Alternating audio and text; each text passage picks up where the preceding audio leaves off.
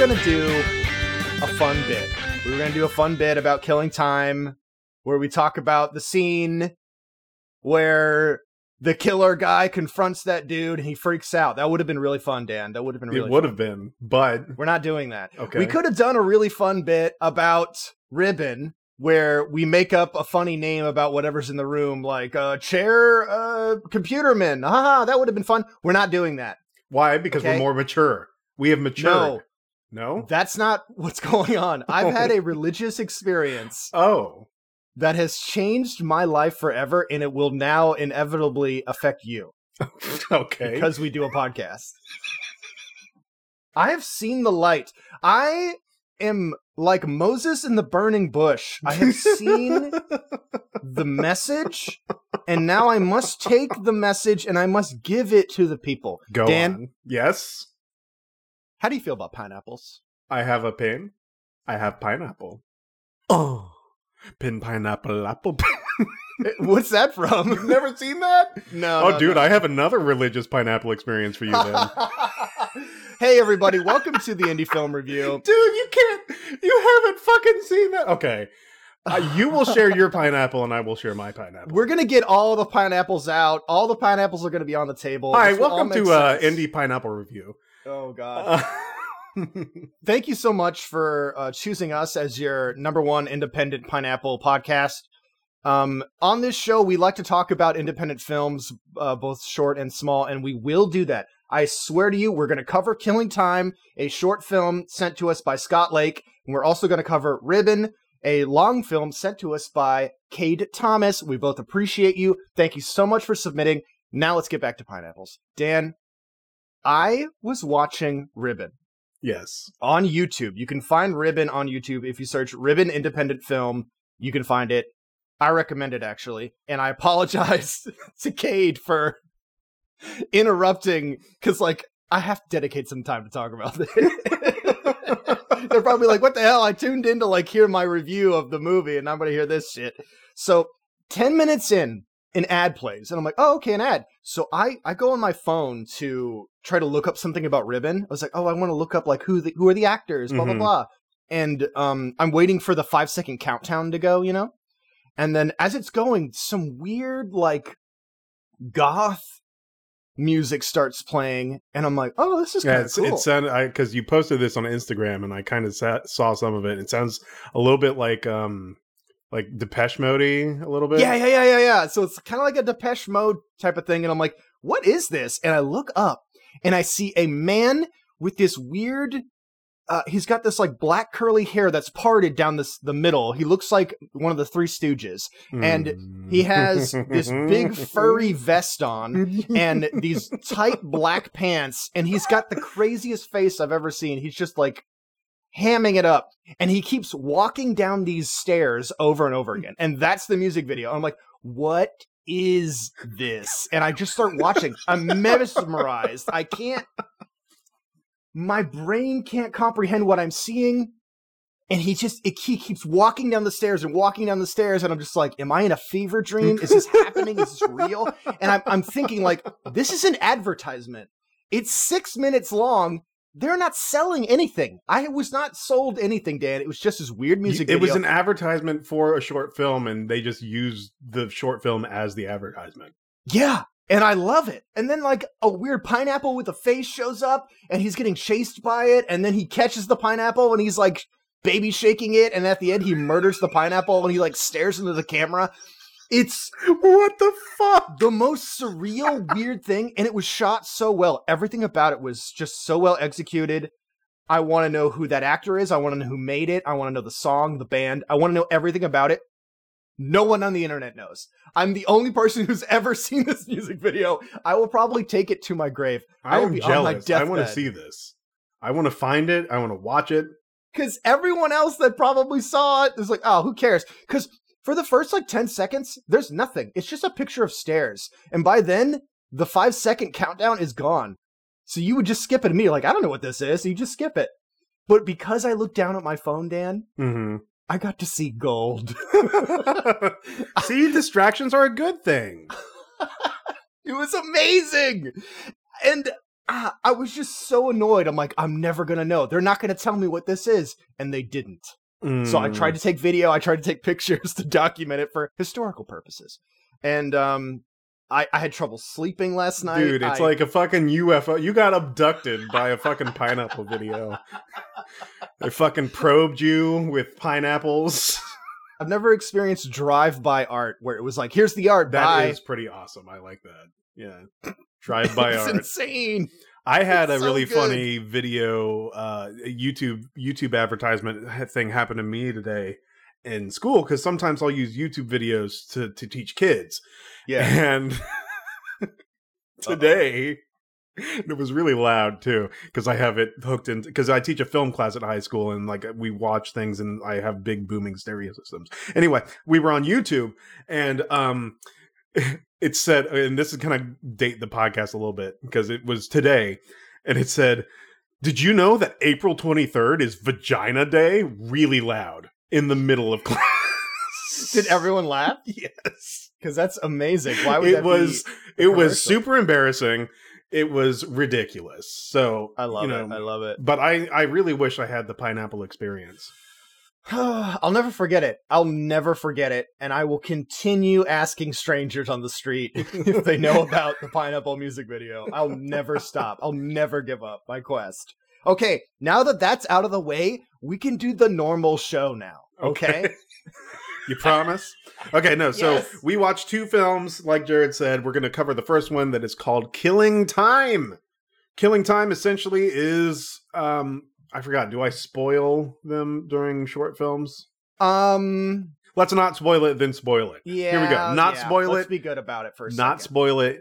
This man is accosted in his house by a burglar. A burglar breaks in, eats his food, and does heinous things to his family. Oh no, so spoopy. Okay, Dan, Killing Time. What what'd you think? What are your what are your overall impressions of Killing Time? Great concept that I have seen done before. I've wanted to do it before. Um, there's a film called Timecrimes. Spoiler alert. That's very similar to that. Mm, okay. but I'm a bit confused. I'm a bit confused because the quality of the film doesn't necessarily catch up to the premise of the film, if that makes sense. Mm, okay. So you have all this really interesting stuff like why is the burglar eating the food? Why is the burglar um oh guys, trigger warning. I'm going to say this right now. We're we're spoiling it. I'm sorry. 0 to fucking 150 in 2 seconds because they Yeah. immediately kill a child. A young child, he just snaps her fucking neck and it's like, "Whoa. What?" So the brutality of this is there and that's where i can definitely see the influence of because it was written by um george c romero who is i believe george romero's son Yeah.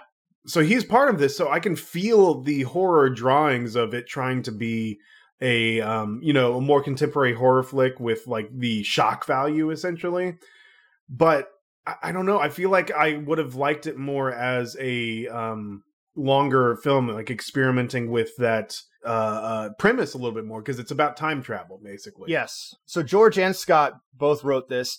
I thought the premise was really good. I was interested in it, and I think the so there was a lot of the camera work was they were doing random movements or like that shaky cam kind of a thing.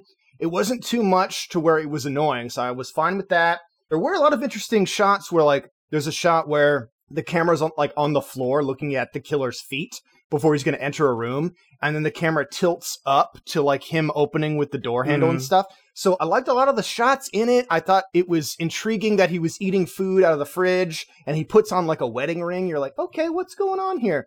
It gave me a lot of like BTK vibes because that's what BTK would do, the killer.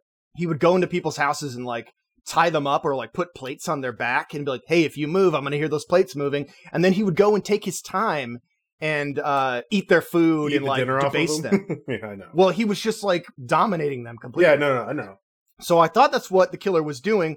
Um, and spoiler alert, sorry, I mean this is a short film, so we're probably gonna have to talk about everything. Uh, it turns out that the killer is the the husband that he's there to kill because he's from the future and he's been trying to stop. He's trying to figure out a way to save his family from being infected by the virus. And he's like, "There's no way I can." He's like, "I've done this a hundred times." Every time I try to figure out how to stop this apocalypse, I can't do it. So the only way to save my family and myself from dealing with how awful this is, I'm going to be a family annihilator and kill them all. And that's interesting. I kind of wish I kind of wish that the present dad was able to stop future dad Mhm. because the idea is so sad that he's like, I'd rather not live another moment with my kids being alive. Like, I'd rather just go back in time and kill them and myself. That's dark. It is extremely dark. And then, yes, he does kill kids in this, and that's not fun to watch. Like, I wasn't enjoying that at all. You, I know, me either. It was it was a brutal horror movie, but you know what would have made it really interesting? And I think adding the idea that I think it would be better as a a longer film. Like have a a a, a psychological cat and mouse game between the two dads where like as as the dad is saying why are you in my house? the other dad who's done the murdering reveals slowly but surely that he has killed the whole family. Yeah. and like you know play up your your anticipation a little bit more your mm-hmm. suspense and i mean maybe you wouldn't see the dad murder everybody at the beginning Don't show that. Don't ever show that. Have it all implied. Like, the main character is going to figure that out by seeing that they're not alive. Like, we don't even need to see the long, drawn out scene of him, like, putting a pillow over his daughter. Like, I don't, I don't know. I just don't need to see stuff like that. But we can still get that information conveyed to the audience. Because, like, it's like the first half of the movie is him one by one murdering the family. And I'm just like, can we just get to what the plot is? what are we doing? It, it really rubbed me the wrong way. Uh, but when we got to the second half of it, I was interested in that. yeah My other issue is unfortunately the acting by the dad was rough. It really took me out of it. I don't know if it was his accent or what the deal was, but uh it was tough for me. How did you feel about that? i mean like a lot of films um that we cover on this show uh i give acting a lot of passes because you Sure. know there's there's it's very rare that we come into contact with this indie actor that will blow us out of the water you know what i mean That's true. even though it was like not the best acting i just i let that stuff wash over me now acting does not necessarily bother me that much but it's a treat for me whenever i actually get to see a good actor because a lot of the times there's terrible acting in mainstream movies too you know what i mean oh yeah, for sure. Overall, I was a bit disappointed. I feel like when you invoke George Romero hmm in your short, you're really setting the bar pretty high. And I guess and i know it's not his i know it's not george romero but still he has the name That was a major selling point that was sent to me, though. So, Yes. I don't know. no Maybe i, I do agree it. with that maybe i do agree with that Like I said, a lot of the technical stuff I thought was good. The content of it and where the story was going and how it was handled, I was just kind of like, ah, wasn't really into it. So, ah, don't hate us, anyways. Hey, hey um, Ribbon. Let's talk about Ribbon. You know, Ribbon. We are just talking about acting. I think Ribbon had really good acting in it. Well, no, no, no. Okay, so Ribbon, it was it was definitely amateur hour in terms of acting, but they they fluctuated as they went, and Mhm. I got to be more endeared with these characters because the chemistry between them all. So there was there were certain moments where I'm like, uh, you could have done that in a better take, but the chemistry among all the actors was Mhm. incredible like because it was it was a story about a brother and sister so you need to have chemistry there. Then a later character gets introduced and he's I'm like is this guy going to be a douchebag? But then you kind of start liking the fact that he is a douchebag. He's a fun douchebag anyway ribbon is about a guy who works at a company we'll just call it a company You It's know- just company, Yeah, I mean, company sales he- company. he, he works at company and he uh, works in sales for company and um his sister, his estranged, kind of estranged sister, calls him and he's like, "Hey, I need a place to stay because I ran away from home because mom and dad are assholes." And he invites her to his home, and he has hangups about her because she, you know, uh, she's very fly by the seat of her pants, carefree, yes. And she, he tells her that she needs to get a job, and she's welcome to stay as long as she gets a job. So she goes to the mall one day and enters a ribbon dancing contest because she has been challenged with the fact that she needs to find a job that she likes doing. And she considers this contest a job because she gets money for it and she's going to like doing it. And along the way, she meets a homeless woman who says that she is a ribbon dancer, and antics ensue. May or may not be a ribbon dancer. yes, antics ensue.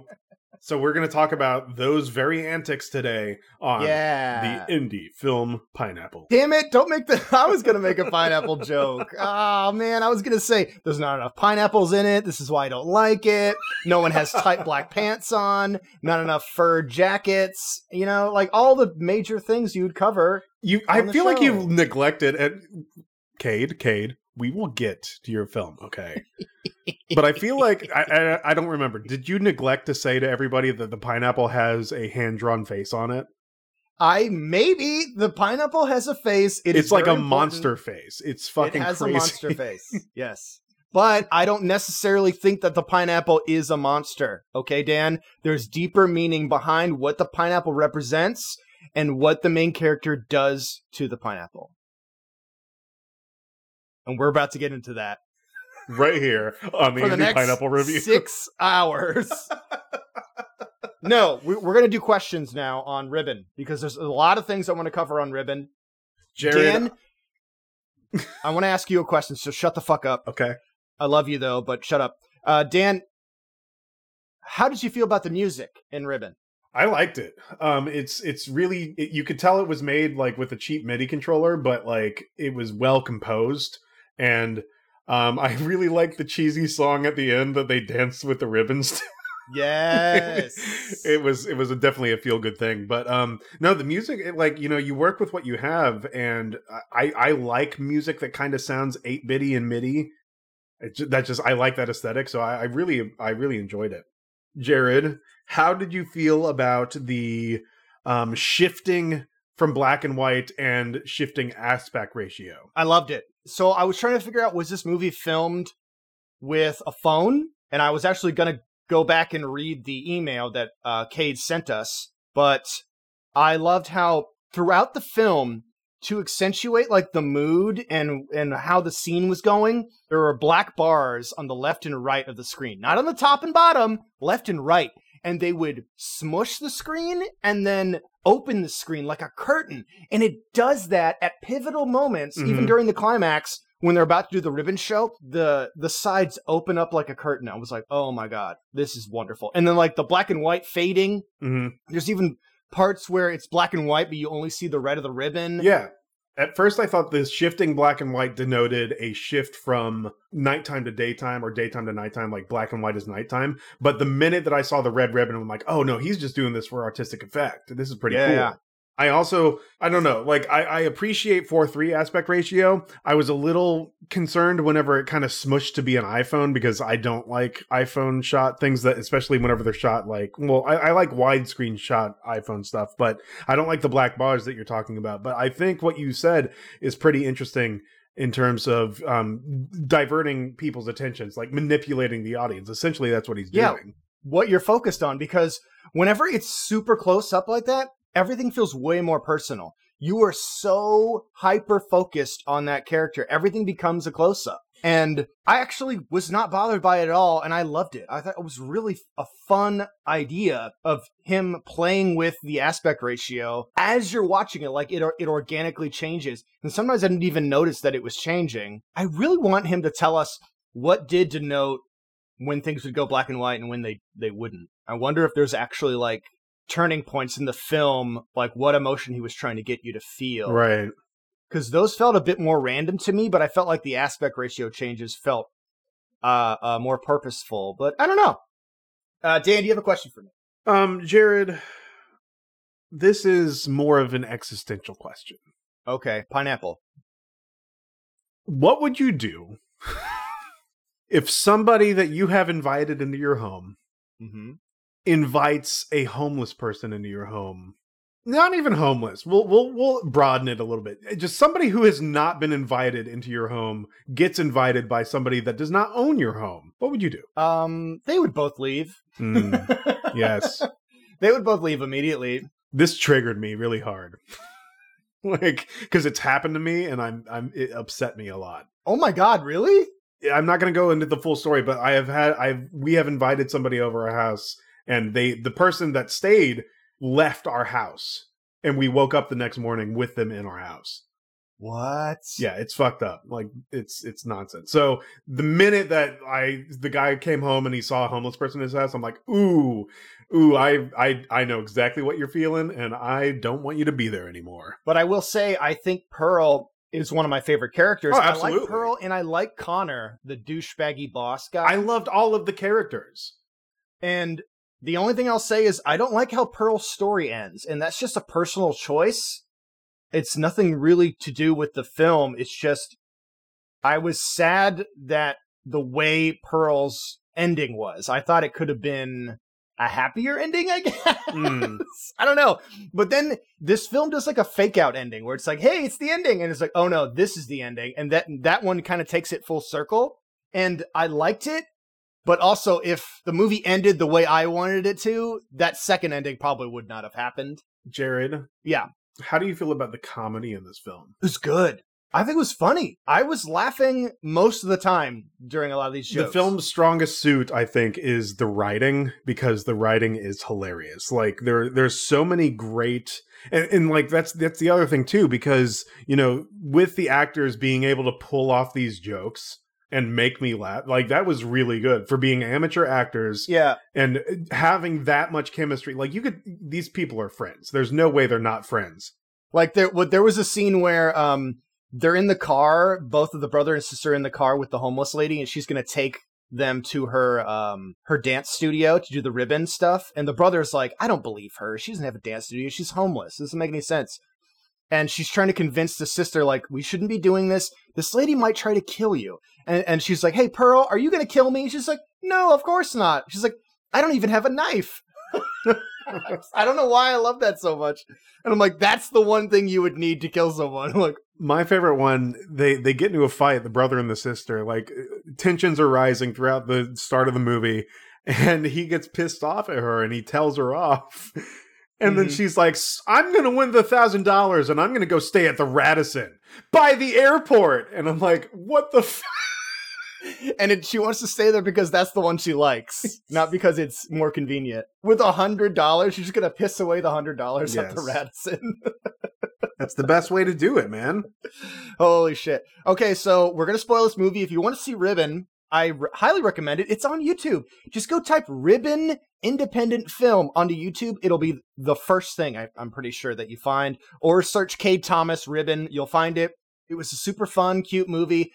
I say this a lot on, for different movies. Like these are the films I'm so glad we get to see because I Mhm. would never have found this movie any other way than doing this show because it's such a fun, low budget movie that they put so much heart and soul into, and everyone's taking it very seriously and very professionally for for how low budget and like they, they're just like we're gonna make this motherfucking movie, and I think they did it. They did such a good mm-hmm. job. Because like sometimes you'll see a short film where where it's like hey we're gonna make it bad on purpose because it's already bad blah blah blah and they're trying to like cover up for the low budgetiness. This movie's like no professional 100% we're gonna make the vision that Cade has and i think they hit it out of the park.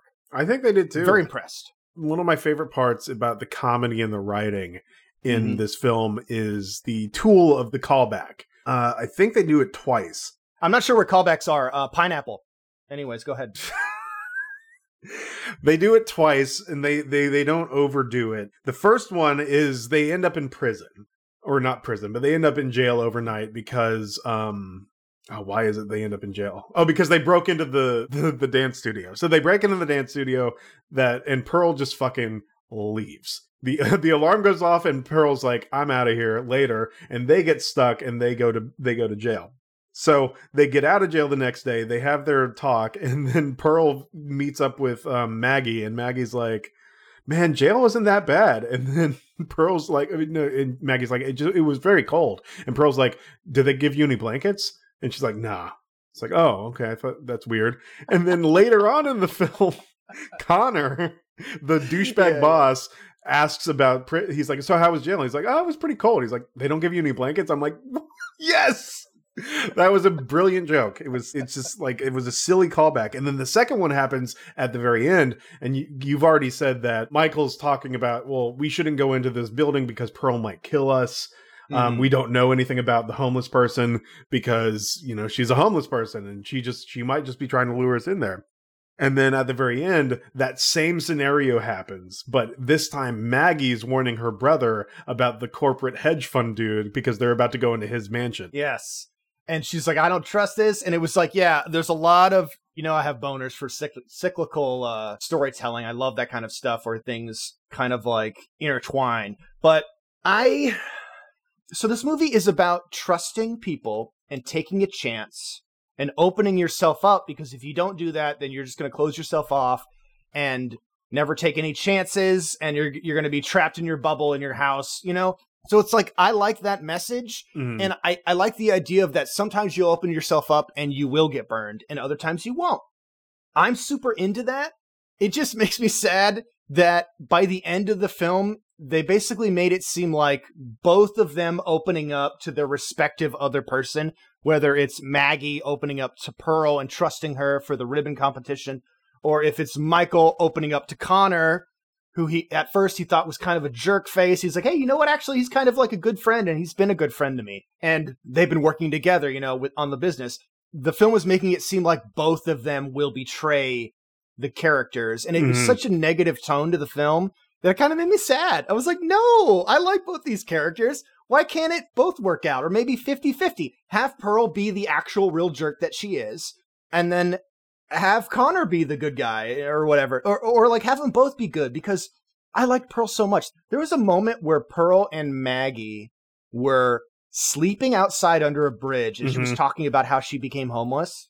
And I'm like, did this just sneakily under the radar become a, a film about homelessness and and and the way we treat homeless Dude. people? The whole film, That's a real soft spot to me. I was going to bring that up. And then I feel like it kind of got undercut by her just being a jerk at the end. I don't know. How did you feel about that? I feel like the figure of homelessness is definitely at work in the film, and I think it's kind of a symptom, if anything. Um, I think that the film is talking about the symptoms from the past. Like, I mean, I'm way, way, way, way far looking into this, but I have, I think well, I have is what some. we do. So let's do it. well, no, this is like even fucking out there for me. Anyway, you have like a decaying country hmm why do I know it's a decaying country? It's because malls are cool. Hashtag malls are cool, guys. No, so the the ribbon the ribbon dancing competition that is being taking place in this town is being performed on a stage that used to be a JC Penney. So you go to the mall, the mall is so old and abandoned that, you know, they're using all the stores for like community art projects essentially. So malls are a thing that happened in the 1980s. Well, 1970s, 1980s. Like they just blew up out of nowhere. Like we're going to put malls everywhere. It's going to be great for the economy. It's going to stimulate our um, suburbs and to a greater extent uh, um, big metropolitan areas. But what happened was those malls that are built in the suburbs, like, you know, Tampa is a big metropolitan area, but it's made up of multiple cities, right? Hmm but let's let's say in Tampa total in the surrounding areas there's a total of 5 malls. All of those malls are going out of business. They're they're losing shit. And like it's just it's a weird decay from the 1980s that we are still feeling. And i think homelessness starts around that time too. The trajectory we take into more homelessness and our country not doing enough to help them. That all comes from the same time period under a certain president that I'm not going to name um, that everybody Well, loves for some that reason. The film, because you're right, I didn't even think about that. How the film focuses on like good luck finding a job at the mall, like that was kind of a joke, and like the decay of the mall and the brutality of uh homeless people and how they need help and how you know like the like the economy like affects them and and not having mental health facilities like i mean the mental health thing isn't brought up but it's like this weird underlying really interesting stuff going on in a lighthearted comedy You know what I mean? Exactly. it's like that's strange exactly. That, that, but again, like, am I reading too much into it? I don't know. Honestly, it is interesting to think about. I almost wish they would have dove deeper into it. I mean, they got plenty of time. Like, they, this film is only an hour long. Yeah, it wasn't very long, but again, they really wanted to keep it light. It was interesting because the characters felt so realistic, even though the premise was silly. You know what I mean? Mhm. And I feel like sometimes people teeter too much where they make the characters like so zany and silly and ha ha ha. And I think that's a real credit to the writing.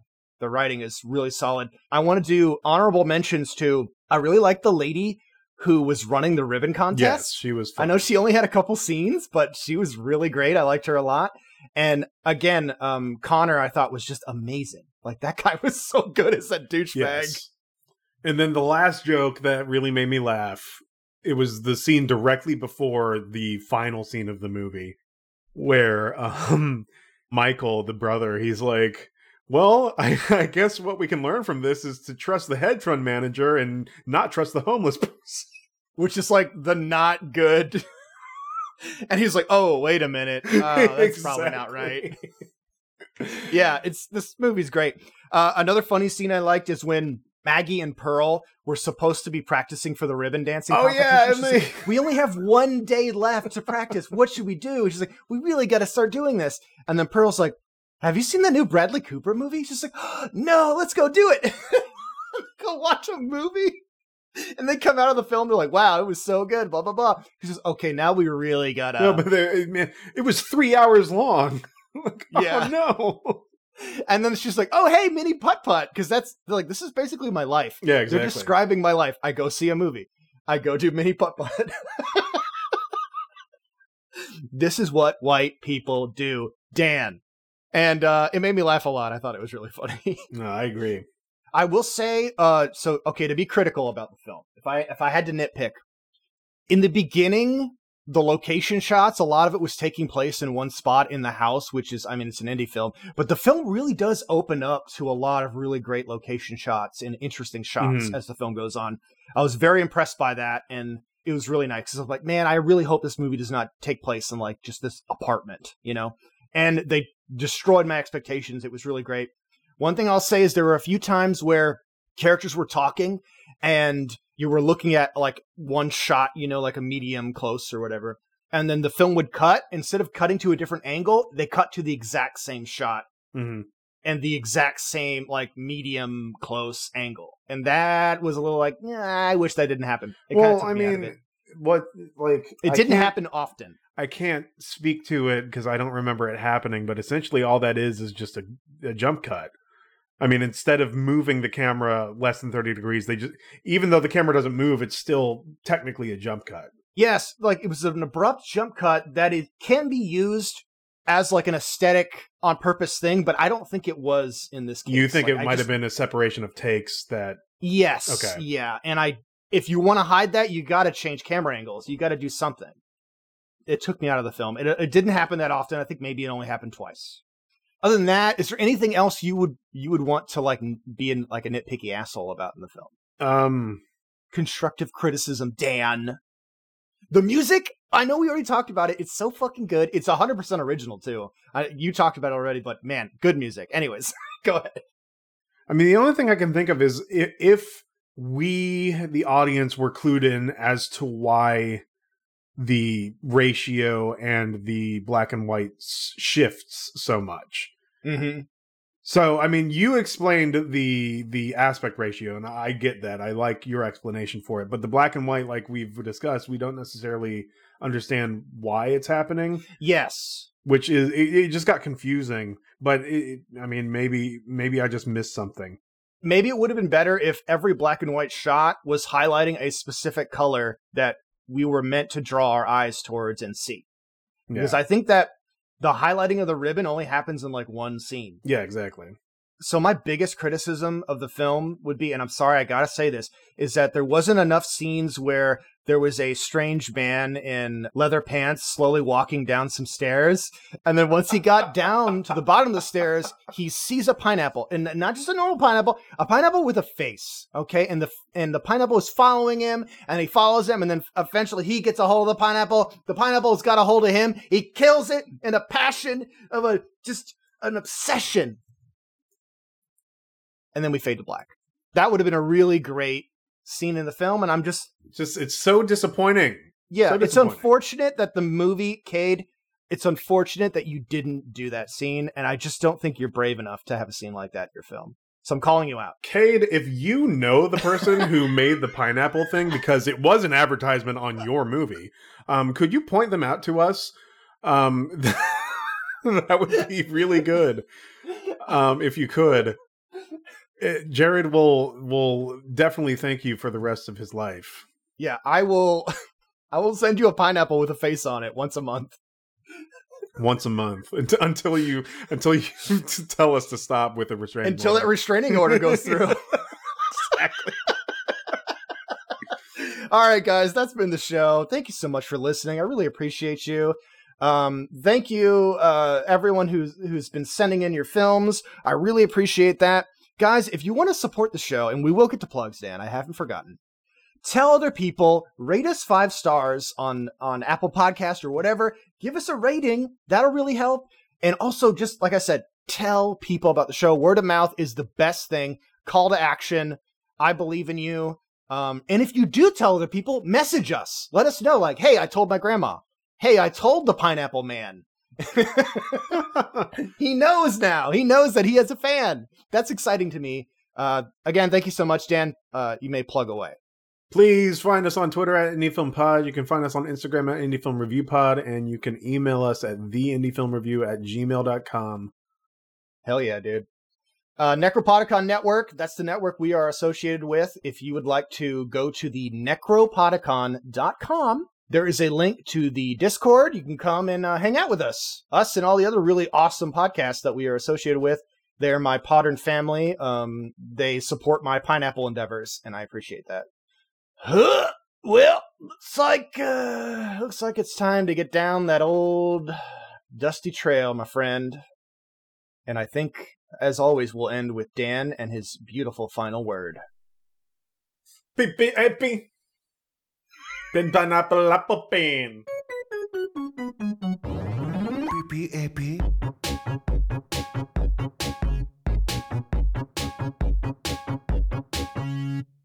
I have a pen. I have an apple. Uh, apple pen. I have a pen. I have pineapple. Uh, pineapple pen. Apple pen. Pen pineapple apple pen.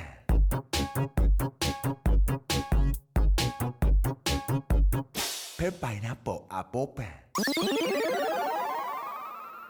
Are you searching for a D&D podcast that tells a twisted and macabre tale, set in a world under siege by cosmic horrors? One that will make you fear for what lurks in the darkness and question your own grasp on reality? To bear witness to a party struggle against their inner demons as they walk the thin line between hero and villain, while their sanity frays and falls apart at the seams keeping good humor and a joke on their lips as all they know and love crumbles away. The chanting of cults, the corruption of mortals, the nightmares of the cosmos, and the whispering of dark gods all awaits you in Gunpowder Treason No Plot, a 5th edition D&D podcast. Be sure to listen on any of your favorite podcast providers. Part of the Necropodicon network. Hard to pronounce, easy to listen.